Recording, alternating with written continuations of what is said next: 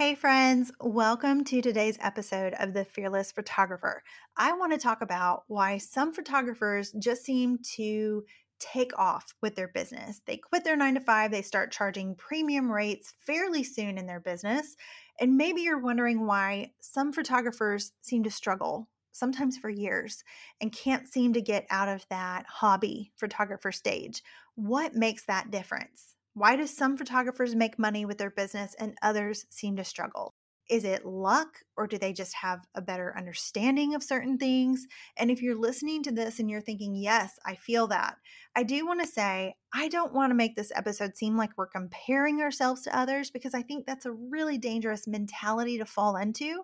And I do have a solution for you when you find yourself getting into that comparison cycle or you feel imposter syndrome creeping in. And that's going to be another episode for another day. But today I want to talk more about why some photographers just seem to get it together as a business owner so much sooner. And it takes some, like myself, I'll admit that, a few years to figure out how to run a business as a photographer. So I want to give you the steps that you can take and things that you can focus on to get organized and on the right track in your business, even if you're a new photographer or if you feel like it's just not taking off for you like it seems to for others.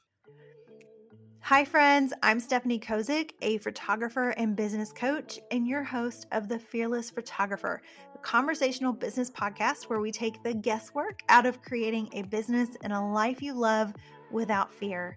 Here you'll find episodes that are encouraging, actionable, and practical with a whole lot of real talk.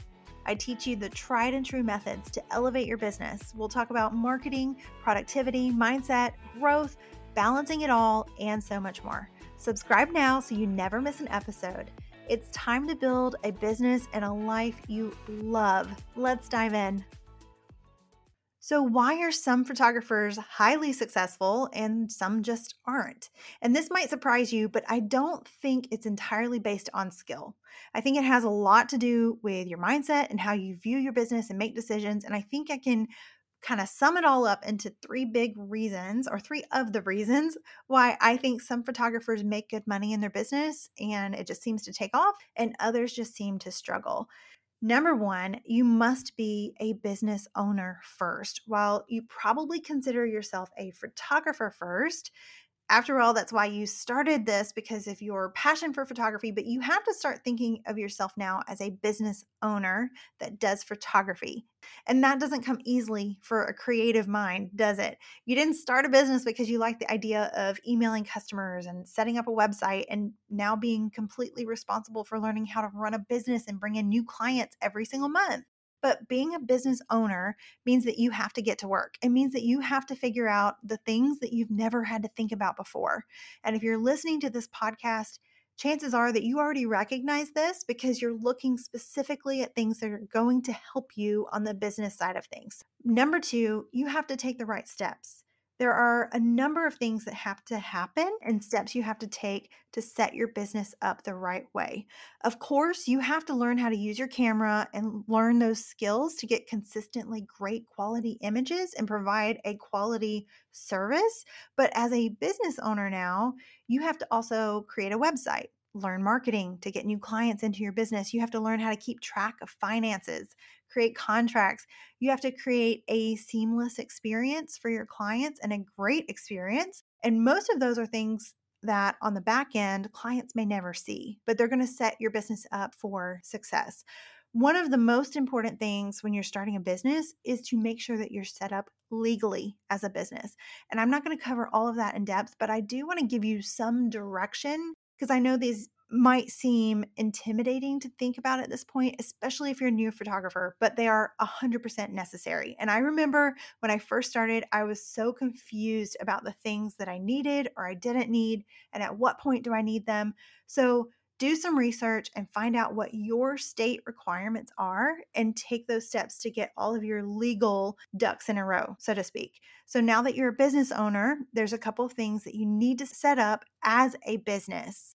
You'll need a business license, an EIN, LLC, a business banking account that is separate from everything personal.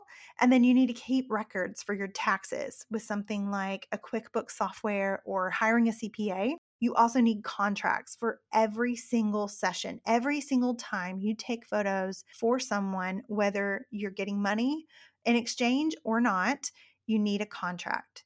And then lastly, you need business insurance. If you were to make up your mind that you need to do all of these right now, it's not even going to take you a full week, most likely, but you'll be so glad that you got these things figured out and you can sleep better at night knowing that you're legal and protected. Number three, you have to have the right mindset. Your mindset is how you think about yourself and your skill and your business, and it's how you feel about those things that determines how you make decisions. So it impacts everything. It's so easy to look around and say, the market is so saturated. Everyone thinks they're a photographer. I can't seem to find clients. While other photographers, the ones that are growing and seeing income growth, they see where they want to be and they make a plan to get there despite the competition. Because here's the thing every market is saturated. I might say that again. Every market is saturated. When you have a positive mindset, though, you're not going to get discouraged by that, but you see the opportunity and the need to really hone in on what makes you different and use that to stand out from others in your market and draw in the clients that are looking for you because people don't just want someone that takes good photos. They want someone that gets them, that understands them, and can connect with them, and someone that they can trust. So, how do you build that? How can you stand out to them and win them over and show them your unique methods and processes and that that is what sets you apart and that's actually one of the topics that we dive really deep into how to do that, how to get seen online and offline and stand out in a competitive market in my signature program, Book More Clients. And I'll talk about that a little bit more here in a second and tell you where to find that information if that course is right for you. But talking about your mindset, it's not just affirmations you tell yourself every morning, it's not manifesting or making vision boards and I'm sure that you already know there's a lot, and don't please don't misunderstand me, but there's a lot of shallow, regurgitated, just feel good quotes and cliches out there. And while I do think that it's good to be reminded of those things and just have that instant reminder, and there is some benefit to things like creating a vision board if that helps you work toward your goals, I don't believe in manifesting. You can envision and meditate and look at a picture of something all you want, but until you're motivated within yourself to make a change and then take action, those things will never happen for you. So if you're taking action to reach your goals, that's called work. That's not manifesting. Mindset is something that you have to be aware of constantly because self doubt negativity, imposter syndrome, comparison are all very real and very discouraging thoughts. And you have to constantly guard your mind against those things and and be prepared for when they come up with how you're going to counter those. And I'm actually talking more about that very soon in an episode about how to shut down self-doubt and stop comparing. We are actually conditioned I feel like, to set realistic goals. And if you think about it, we think small so that we're safe from disappointment of not reaching those goals. And it's a sort of self preservation that tells us that we can't risk failing because failing feels bad. It's disappointing. But when you can see and you have that right mindset that you can see more for yourself and you know that you're meant for more, because that's really just a false security. It's just your mind telling you that small is safe. But when you can see the opportunity and you can see more possibility, and you say, instead of saying, What if I fail? you say, What if it's better than I ever thought possible? You put yourself out there more, you take risks, you push harder, you try more crazy ideas. You see that possibility and that opportunity, and you accomplish more than you ever thought would have been possible. I grew up in a small town. I'm not from a wealthy family. I was never super talented at anything. Um, I wasn't special in any way. I tried sports, I tried musical instruments. I was not even okay at any of them, but I always knew that I wanted more for myself. And so I always tried. and I, I want more for myself not in a materialistic way but I, I want to be a better version of myself to push myself and just be my very best and see how far I can go for me. I can't be content with just being okay. I, I want to be better for myself to prove that I can and to silence Satan and unfortunately some people in my past saying I'm not smart enough, I'm not talented enough, I'm just not enough. And this goes for you too. And let's just have a little bit of straight talk right now. God says that you're enough. He gave you this passion and this business, and He trusted you with this talent, this dream of being more.